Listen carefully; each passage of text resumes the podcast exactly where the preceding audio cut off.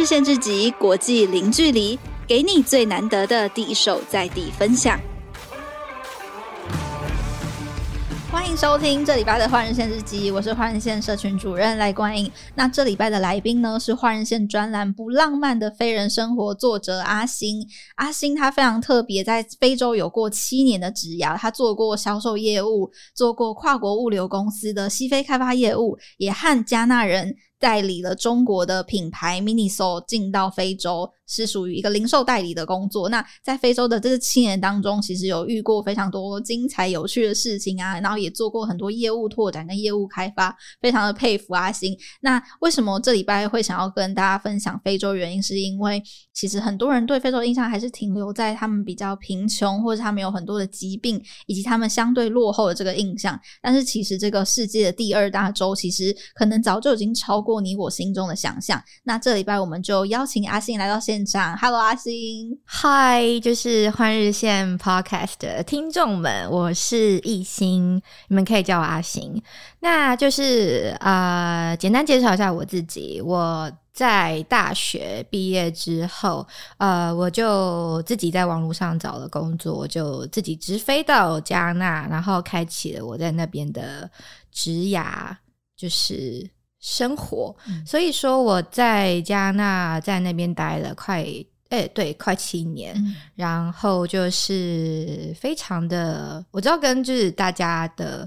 一般的职业规划好像就是不太一样，这样，所以我也其实蛮开心，我当初做的那个决定，因为我有一个很不一样的故事可以去。跟大家分享，对，啊、对，因为其实选择非洲就会是一个蛮跳脱一般大家印象中会有的一个选择路径。为什么当时毕业之后会选择前往非洲？那、嗯、当时一开始对那边的印象是什么？我觉得我那时候去其实也很单纯呢，因为在你大四要毕业之前，大家都你知道很焦虑，说：“哎、欸，我要做什么工作之类的。”对，我那时候不是很清楚，说就是。接下来想要做的事情到底是什么？嗯、可是我很清楚的知道说，可能不想要什么。像是我知道说，哎、欸，我不想要待在台湾，我还想要去国外看看。但我不想要去大家都去的地方，可能是美国、美英国，对，嗯、然后去那边念念书或什么的。就是身边很多人是这样做这样的选择，可是我那时候就觉得，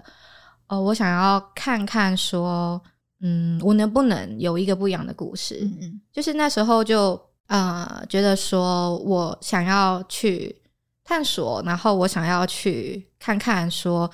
我能不能选择去一个地方，然后那个地方就是你没有办法预知说到底会发生什么事情。嗯嗯嗯、所以那时候我就可能，我其实有在看，就是南美洲跟非洲。那因为我之前大学有去过南美洲背包旅行，所以那时候那个地方是我有在看的。但是后来就觉得非洲是我心里面一直梦想的地方，你知道，就是很想去的地方，充满神秘。对，然后想说，那我为什么不？就去那边工作嘞，嗯哼，对。那那时候有什么机会吗？因为平常如果说其实只是看资料，也许不会有一些间接的机会。但是什么机会或者什么契机，就是哎、欸，有个工作在那里。就你其实上 Google 找很蛮多的，可是比较多都是那种可能非盈利的 NGO 类型。其实那时候我在一个乌干达，就是呃一个就是他是工作职缺，他是 NGO 的。然后还有就是说我那时候去的这个。轮胎销售的这个台上，然后想说，哎、欸，我要去哪一个？然后，但是我就觉得说，好像，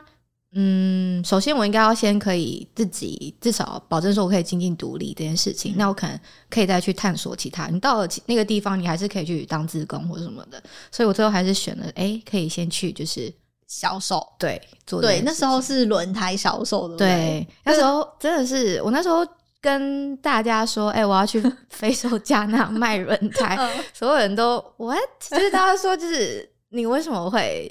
要去卖轮胎？对，而且还是去非洲加纳卖轮胎了。就是你，就是为什么会想要做这件事情？就是我会觉得，就是那时候对我来说。我真的对轮胎就是我也没有兴趣啊，就是我也对它一无所知什么的。可是我就觉得说，那东西只是一个媒介，就是你只是这个产品啦。对，嗯、这个产品就是你就是，我觉得那个重要的工作内容吸引我是说，哦，我可以，因为如果你是当销售，嗯，那你几乎每天可能你要去接触的人非常非常多，那我就觉得他会给我一个很棒的机会，可以去。深入可能加纳的每一个地方，然后我会有有这个机会去认识非常非常多的当地人，或者是说在那边工作的人。所以我觉得我看那时候看的比较像是说，这个工作内容可以给我带来什么，嗯、而不是说诶我要做什么。嗯、因为其实你不管，我觉得刚毕业可能那一两年你做的事情，嗯，我会觉得那个工作内容可以带给你什么样子的机会，还有就是一些可能。嗯呃，实力的培养是比较重要的，嗯、所以我那时候是觉得，哎、欸，可以就是先去做这件事情，这样。也因为也因为这个机会，让你后来在一年后马上就跳到一个更想要的地方。嗯，后来是去做了跨国物流公司的西非业务开发。对，我觉得那时候我那时候其实，在加拿大一年，那我自己会那时候很挣扎，想说，哎、欸，我要留下来嘛？就是因为其实第一年真的蛮辛苦的，嗯、然后就觉得就是，哎、欸，我还是可以去其他地方。看一看啊，或者怎么样？可是我那时候又觉得说，因为有这样一个好的机会，我会觉得他给我会是一个更大的平台，因为就是变成说，只从一个加纳的一个国家，然后到可能你会去管理整个西非可能六个国家的这个销售业务的话，我就会觉得，哦，那好像可以去试试看。所以那时候其实我对这个物流也没有那么的熟悉，对，嗯哼。嗯，我就觉得还是做了。对，Go for it，就是你会在这之中可能会学到很多东西。真的，那时候有在当地生活过之后，有没有哪些印象改观了？就是在你去之前跟经过了这些事情之后，我觉得我那时候去之前就疯狂，那时候是二零一五年，疯、嗯、狂在网络上就是找就是相关的资料。但就是你可以，你有看到那些资料，但是真的到我实际到的那个当下飞机那感觉，还是觉得。哇，wow, 就是从就是飞机就是要抵达加纳的时候，就觉得哎、欸，就是就你可以从上面看嘛，这就是很就是没有像没有大楼，你知道吗？哦、没有像你不是一个大城市，对，你可能去纽约或是哪里，就是哇，就是你知道好多高楼大厦，对，对对，然后甚至是那时候看就哦，那我记得我那时候下飞机的时候非常兴奋，我是用跳的，就是哇，我来了。然后后来就是进到那个机场的时候，那时候加纳。的新机场还没有弄好，还是旧的。然后我就第一个对加纳印象是，哎、欸，怎么很像火车站？真的、哦？对，很像公车站、火车火车站。对，所以就是觉得，哎、欸，第一个印象是就兴奋，但是也觉得，哦，这就是这就是非洲，这就是加纳。嗯、所以，嗯，有跟我当初想象的地方不一样嘛？因为其实还好，我有做很多功课，只是那个感觉上到了那边。你在网络上看到说可能崎岖不平的路，嗯，嗯，你会看到就是呃一些可能没有什么基础建设啊，或是等等的，你会觉得哦，到那边你是真的踏上那个土地啊，这就是 这实感 实感。然后可是也有不一样的地方，是因为去之前可能还是会觉得哦，那边可能真的没有什么娱乐，或是说没有这么先进啊等等。可是其实到那边我发现那边的发展速度很快，就是。嗯你要有购物商场也有，然后也有电影院啊，虽然只有两个，但就是它其实有的东西还是有，然后它也是一个非常经济在发展非常非常快速的地方，所以其实你可以可以感觉到说，预期的话可能会比我预期那当初预期还要还要就是发展的更快一点，所以其实也是因为他们发展的其实很快速，相对那边带来了很多的不想象不到的机会，没错，真的、嗯、那。因为其实毕竟还是会跟台湾或是跟大家比较熟悉的欧美国家有落差嘛。那这时候你要去非洲的时候，你的家人或是朋友有没有反对，或者是觉得说啊不要吧，不要一下子就去那里这样？嗯，我觉得就是当然有啊，嗯、就是应该我觉得那个反对是出自于第一一开始的反应可能会是。疑惑啊？为什么？对，为什么？然后在反对原因，我觉得大家反对可能是对于当地的不是很了解，嗯、会觉得就可能他觉得哦，那边就是都是贫穷或是疾病等等的，就是会觉得那你去那边会不会对你有危险？因为我觉得身边的家人或是亲友，他们的出发点永远都是爱你，对啦，为了你好，怕你危险，对，所以他们是。爱你，所以他们就是会觉得哦，那你去那里会很危险？怎么样？所以会可能觉得担心啊、担忧等等的。可是我觉得这时候可能就是你要也要做好说哦，你可以让他们放心这一点。嗯嗯、所以说那时候可能反对的话，好像父母的话，妈妈好像比较反应比较大一点。对，可是我觉得我很幸运的是说，就是啊、呃，爸妈虽然都可能比较不会不太能理解说我到底要为什么要做这个，嗯、然后可能做的事情，可是他们永远都还是会尊重，嗯。不理解，但是尊重，对，还是还是愿在最后还是愿意支持你的。对对对对，就是所以沟通很重要，就是让他们知道说你为什么要去做这件事情，嗯嗯，你能不能把自己照顾好，嗯，等等的，那就是让他们放心的话，其实他们一般都还是会支持你。那朋友的话，大家应该就是很就是就是 也想听故事啦，对。可是我觉得他朋友的话，可能比较跟我们年纪比较一样，嗯、他们就会觉得哇，好酷哦，就是你真的要去。做这件事情，这样，嗯，嗯嗯对，所以朋友的话，大家是也不能说到支持吧，但就是觉得说。去吧，然后让我们看看之后会怎么样。嗯，对啊，那时候你们你做过从轮胎业务，然后西非业务开发，然后到后来代理代理品牌进入加纳，甚至在过程中也有加入开 Uber 的行列，对不对？对，那时候为什么会有一个开 Uber 的？其实其实不是我自己去开，而是说那时候我二零一五年去，然后二零一六年的时候 Uber 进入加纳的市场。那我那时候第一次搭 Uber 的时候。因为我很喜欢跟别人聊天，就是我真的是 司机可以聊，路边的人可以聊，谁都可以聊。然后，所以我就是马上跟就是司机就是聊天啊，然后我就说：“哎、欸，你怎么做这个？这是你的全职嘛？那怎么样怎么样？”然后之后就可以理解到说：“哎、欸，他是全职做这个。”然后他也跟我说他赚多少钱。然后那个可能比我想象中都还要就是哎、欸、好很多。所以我那时候就 还没下车之前，我就计算一下哦。然后我就觉得哦，可以哦，可以去买个 两辆车，二手车，然后请人来开这样，嗯、就是你雇他这样。我没有，哎、欸，他是他自己帮他自己工作，哦、但是我就想说哦，可以。然后我后来就下车之后，我转身我就去 去买车，对，我去买了两辆就是二手车这样。对，我可能是比较有行动力的人，嗯、然后我就，可是我就买了，然后我就开始找人，就是你要找就是你可以信赖的人来帮你，就是。开这个车嘛？对，OK，那我我是透过朋友找的，然后呢，这里就可以这个例子可以让你理解说，就是加纳是一个怎么样，就充满机会，对，是到处都有机会，对，但又是让你没有办法去预预测结果的地方。嗯，嗯，嗯，OK，那我买了之后，我就也雇到人了，然后因为你开 Uber 你需要智慧型手机，对，所以我也买了智慧型手机给他们，然后我也都上了保险这样，嗯，然后第一天。第一天上车就撞，对，就撞了。对，第一天回来之后，那个司机就跟我说，他把车子撞了。天哪！然后我就 当下就哦，幸好我有保险，还有保险。对，可是我我就觉得，就除了这个，就是一个其中一个，另外一个是好像没几天，然后他就把我的那个智慧型手机卖掉了。那他那这样他怎么开？他觉得我也是觉得很问号，他就觉得你会再给他一台，可能吧。然后对，然后之后后来他就卖掉，我就真的是傻。然后你没有这个，你知道怎么开？对啊，所以就是，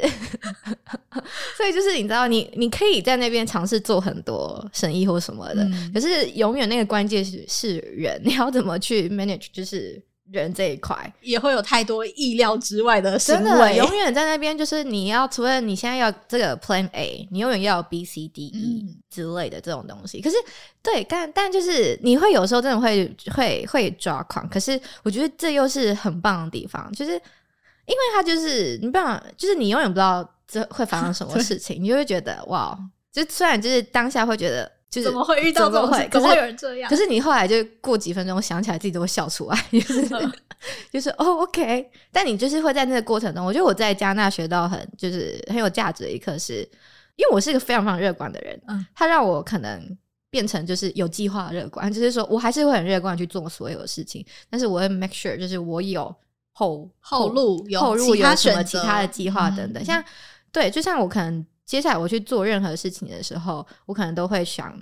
更想得更清楚说，哎，会不会发生这个事？怎么样？怎么样的？嗯、因为在加拿大那边，就是什么事都有可能会发生，所以你就是要做好万全的准备。有没有遇过很温馨或是很危险的事情？很温馨哦，有一点我很喜欢加拿大是，嗯、他们真的当地人真的都是非常非常友善。有一次我开着就是车在加拿大的路上，然后就突然开到一半，就是。那个就是熄火了，就发不动，然后我就怎么办？当下就很紧张，而且我又车又开不好，这样，然后就后来就我就、是、就是那个一分钟不知道怎么办的时候，然后突然就冲出很多人，他们他们愿意帮你修理，很多人，然后帮我把车抬到旁，哦、就是推到旁边这样，然后就觉得哇，其实他们真的都很友善。我遇过的家人，对，就是不管是外国人，他们本身就是一个比较友善的，嗯，的文化这样。然后你刚刚还有问什么最温馨，或者是最？呃，危险最危哦，最危险很多啊，真的、哦、真的很多。分享一个，好在哪一个业务时期？应该会，应该是在第一年，好因为卖轮胎的时候，那第一年真是 最苦 的时期。就是那时候，就是这个小女生刚毕业，然后就我刚毕业，但是。又很想冒险，对。可是你知道，在那边的话，我就因为第一年的话，他他是一个 sales，那你 sales 的话，我们对接的对象比较多，都是中资企业的客户，他们很多在那边做一带一路的那个，对他们可能要建很多大型建设啊，所以就是呃，他们会在很多偏远的地方。山区啊，或是哪里？因为他们那种东西就是什么，嗯，道路啊、水管有的没的，或是港口。那就有记得有一次，好像是我要出差到那个呃很偏远的一个地方，然后那时候呢，就是因为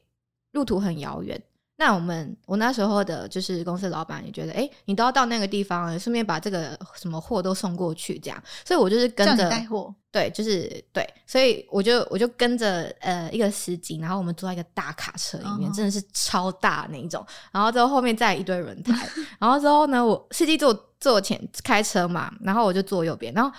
我们过去的路上呢，就是。那时候在下雨，外面在下大雨，然后车里面在下 下小雨，车子 漏水。对，这个就算了。就是我们因为很远，然后我们到那边的时候，午夜十二点的时候还在开车。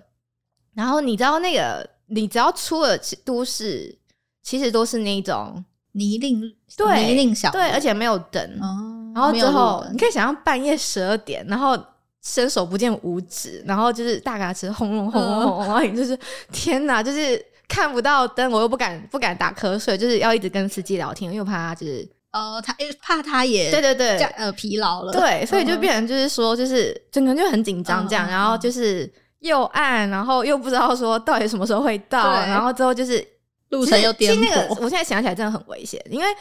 真的你看不到路，然后又说这种石头路什么什么的，可能很真的会出意外，然后可能。也有可能就突然会有人冲出来抢劫或什么的，嗯、所以我记得那时候，那时候好像因为可能我觉得年轻无知，但我现在想起来，就是我觉得哎、欸，真的蛮恐怖的。就是你让我现在再去做这件事情，我可能也会觉得。有点怕怕的，有点怕怕的，或者想要抗拒他。对，可是那时候就就还好，我就还要跟自己说：“哦，我在拍 Discovery，like it's okay。”很乐观，真的很乐观。哎，那但是遇到这些事情，其实都是要重新适应，然后也是一个在一个全然不同的国度嘛。有没有让你觉得好想放弃？有就是我干嘛不在一个比较熟悉的国家呢？或者就在熟悉的台湾就好？为什么要跑到这里？有啊，就是有。我觉得都是在第一年，嗯，第一年哭的时候蛮多的，嗯，但是我那时候觉得说这是我自己做的决定，因为一定很多不适应，就是首先就是你在一个公司里面，然后可能都是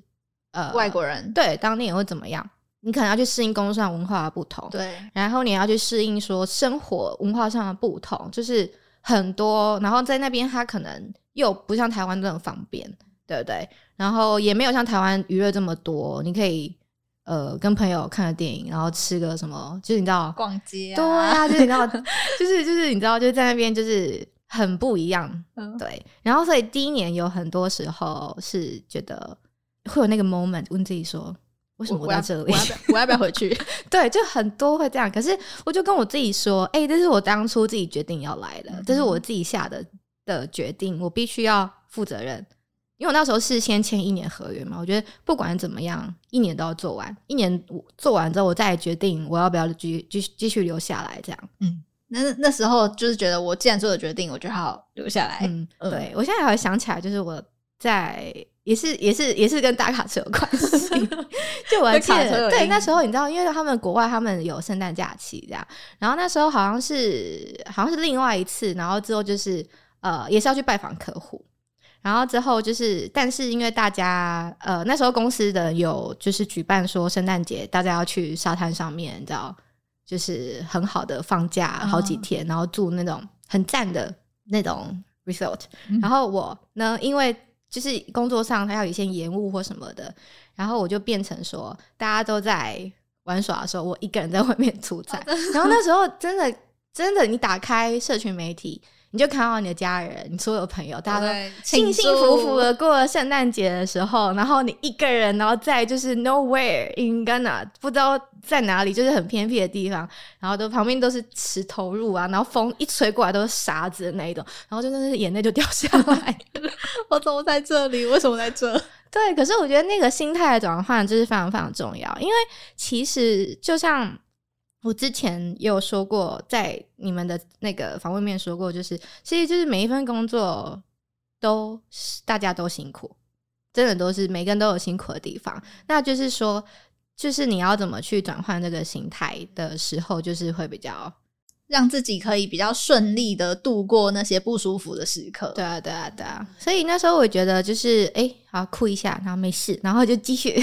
去买个椰子水喝一喝。完全可以感受到你的乐 乐观，乐观。然后就觉得说，哦，没关系，你知道，就像我刚刚说的，我在拍 Discovery，有谁可以跟我一样，就是深入所有加纳的乡间小路，然后在半夜没有路灯的街上，坐在大卡车里载着轮胎。真的，我真的是第一年想起来，我觉得哇，我真的。怎么做到？好，那到这里呢，我们先休息一下。下半场我们也来听听看，阿星在非洲也有一些很特别的文化适应和体验的部分。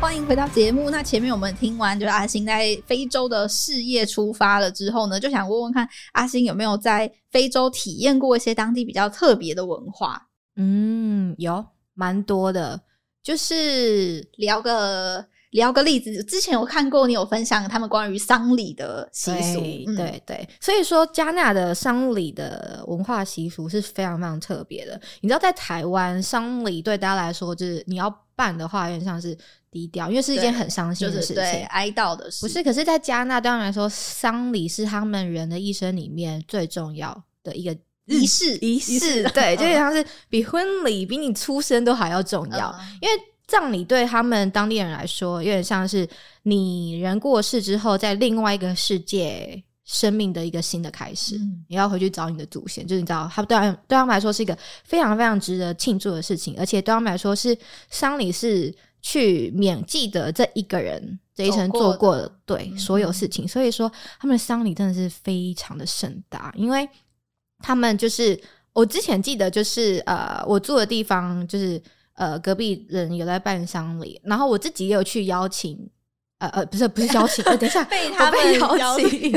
被邀请去参加丧礼这样，然后那几个经验都蛮特别，因为我觉得天哪，我进去踏进去那一刻，想说这真的是丧礼吗？因为你知道，就是很欢乐吗？很欢乐，然后他那个场面很大，然后还有架设舞台，然后还有 band 乐团上面表演，这样、哦、几乎是婚礼。对，就是这是婚礼，就是你你如果不知情走过，你会觉得哦，他们在婚礼嘛？对，因为对他们来说是非常重要的事情，所以要。砸大钱去办这个东西，所以他们可能葬礼是他们所有最花钱、最花钱的。的、嗯、他们觉得要好好的，也不是说庆祝啦，但是就是要好好的对待这个仪式，这样子。所以说，他们就是会除了砸大钱去做这件事，他们会很用心去规划。然后对他们来讲，葬礼也是一个像是社交的场合，因为你一般在台湾，你不可能在葬礼上面然后跟别人社交吧？就是你知道，就是对他们来说，葬礼是一个。社交场合，你可以认识新的人等等的，其实非常非常特别。所以刚刚说到有舞台，就表示他们也会有唱歌跳舞。有啊，就大家是唱歌跳舞，然后在庆祝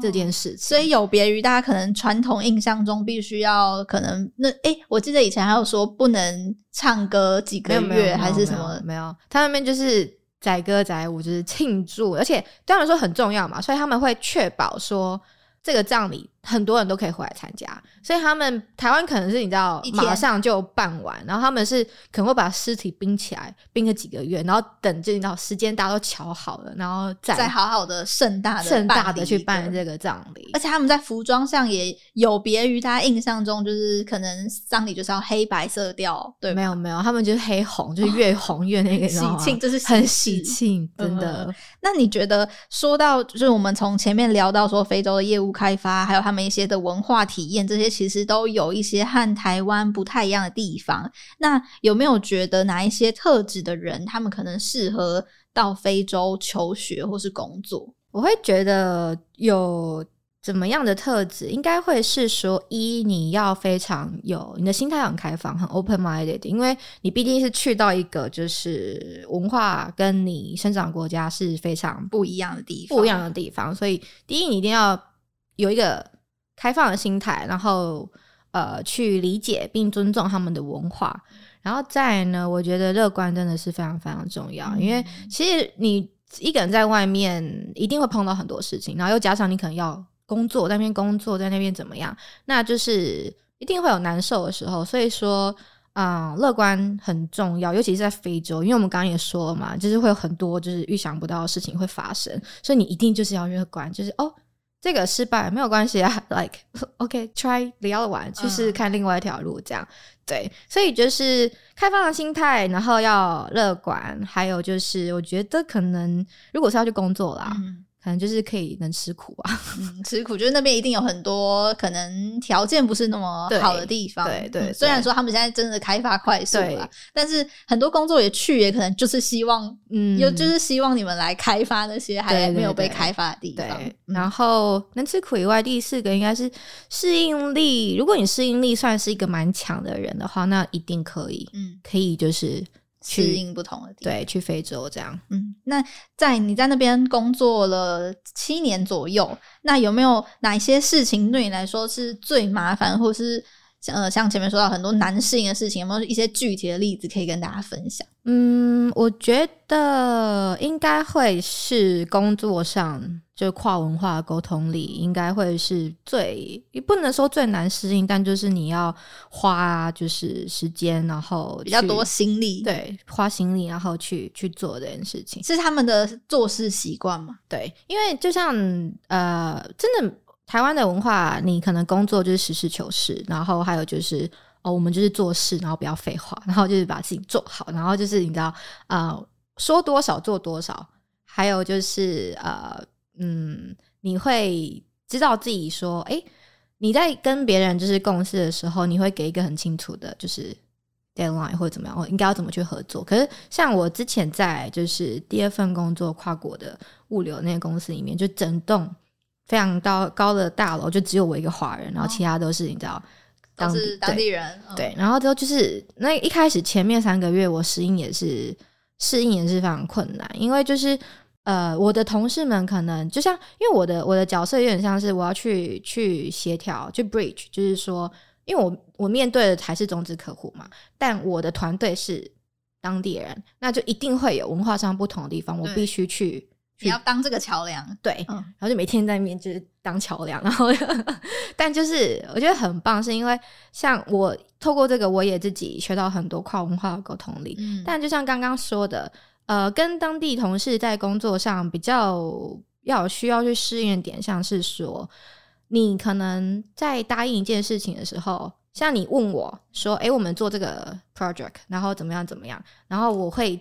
大脑里面会有个 timeline，然后跟你说：“哦，我什么明天可以给你，或怎么样怎么样？”之类，我会去拉一个时间轴，对，而且拉时间轴，我会觉得哦，我做不做得到？做得到，我才会跟你说 OK。但他们他家长不是，家长是。我后来有去问我朋友这件事，然后他们就是他们就是会先答应，然后就是没有办法做到。然后我那时候就很困扰，我就跟我朋友谈这件事情，他就说其实跟他们文化有关，他们不太喜欢去拒绝别人，嗯、他们就是第一个反应永远都是先说好。哦，他们的立场是他们的出发点是，他们在说好的时候脑袋没有那个 timeline，然后也没有说我有没有这个这个这个就是 构想啊，或者是说我能不能去做到这件事情，我就是先答应下来，他们是先答应下来，然后再去 figure out 哦怎么做。我能不能做到？然后我们是说，哦，先想我们能不能做到，然后怎么做，然后我们才 say yes。所以你知道就会有这种冲突，因为 like when when you say yes，你跟我说 OK 或者怎么样，你会假设 OK 了，对，然后所以就是这个这个有非常非常多就是差异点，我们就先讲这个，然后就是这个就会造成非常非常多的困扰嘛，因为就是变成就是，哎、欸，我期待你可能周三给我这个东西，然后周三就是什么都没有，对，所以就变成说我要很常去 follow up 很多事情这样，但是也是因为你也总不可能一直去 follow up，所以就变成说你要去跟他们沟通。说呃要去沟通这件事情嘛，就是诶、如果你觉得你可能只有七十 percent 的话，就跟我说没有关系，我我不会觉得失望或什么，我们可以再就是去协调等等，就让他知道说，对对对，让他让他知道说你实话实说，对我来说比较帮助，对对对对对对，嗯、就是会有这些时刻，然后就像是哦，还有很多不一样的地方，像是台湾，你知道，台湾如果是工作的话，你们 忙起来，可能午餐就是。随便抓个预饭团，然后就这样做做做的。他们不是再怎么忙，再怎么忙，都要吃两个小时。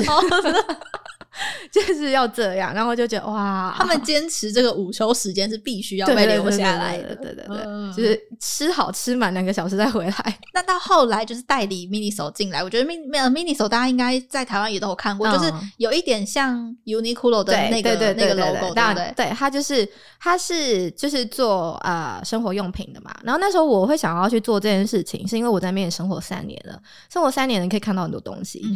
因为你在那边自己也在那边生活，你就会发现，诶，为什么没有一个质量 OK，然后又便宜的东西？因为在加纳，就是你挨挨了就是要去那种购物商城，然后当地人又买不起，又超级贵，一双鞋两千，可能你买得起，但是很多人他们那边可能就是对当地来说那就是一个高消费。对，然后不然就是去传统市场，然后买那种很便宜，但是品质又不好的，所以就是在那个之中就看到了，哦，有一个市场没有被 fulfill，所以我就是去。代理的这个东西，然后到加拿大这样。那在做这件事情的话，也过程中有很多挑战，但是也也很有趣。那在第三份的话，你在这个代理的时候，就是真的你要去呃从无到有去 build up 一个全新的团队嘛？对，对，因为我们是从一开始去呃找资金，然后去做商业企划书，然后还有就是说在这个呃你要去建立公司，然后你要去招募人。然后店面选址什么都是我们自己来做，对。然后就是呃，在这个经营这个团队里面，也会有蛮多困难的，因为有点像是我我们在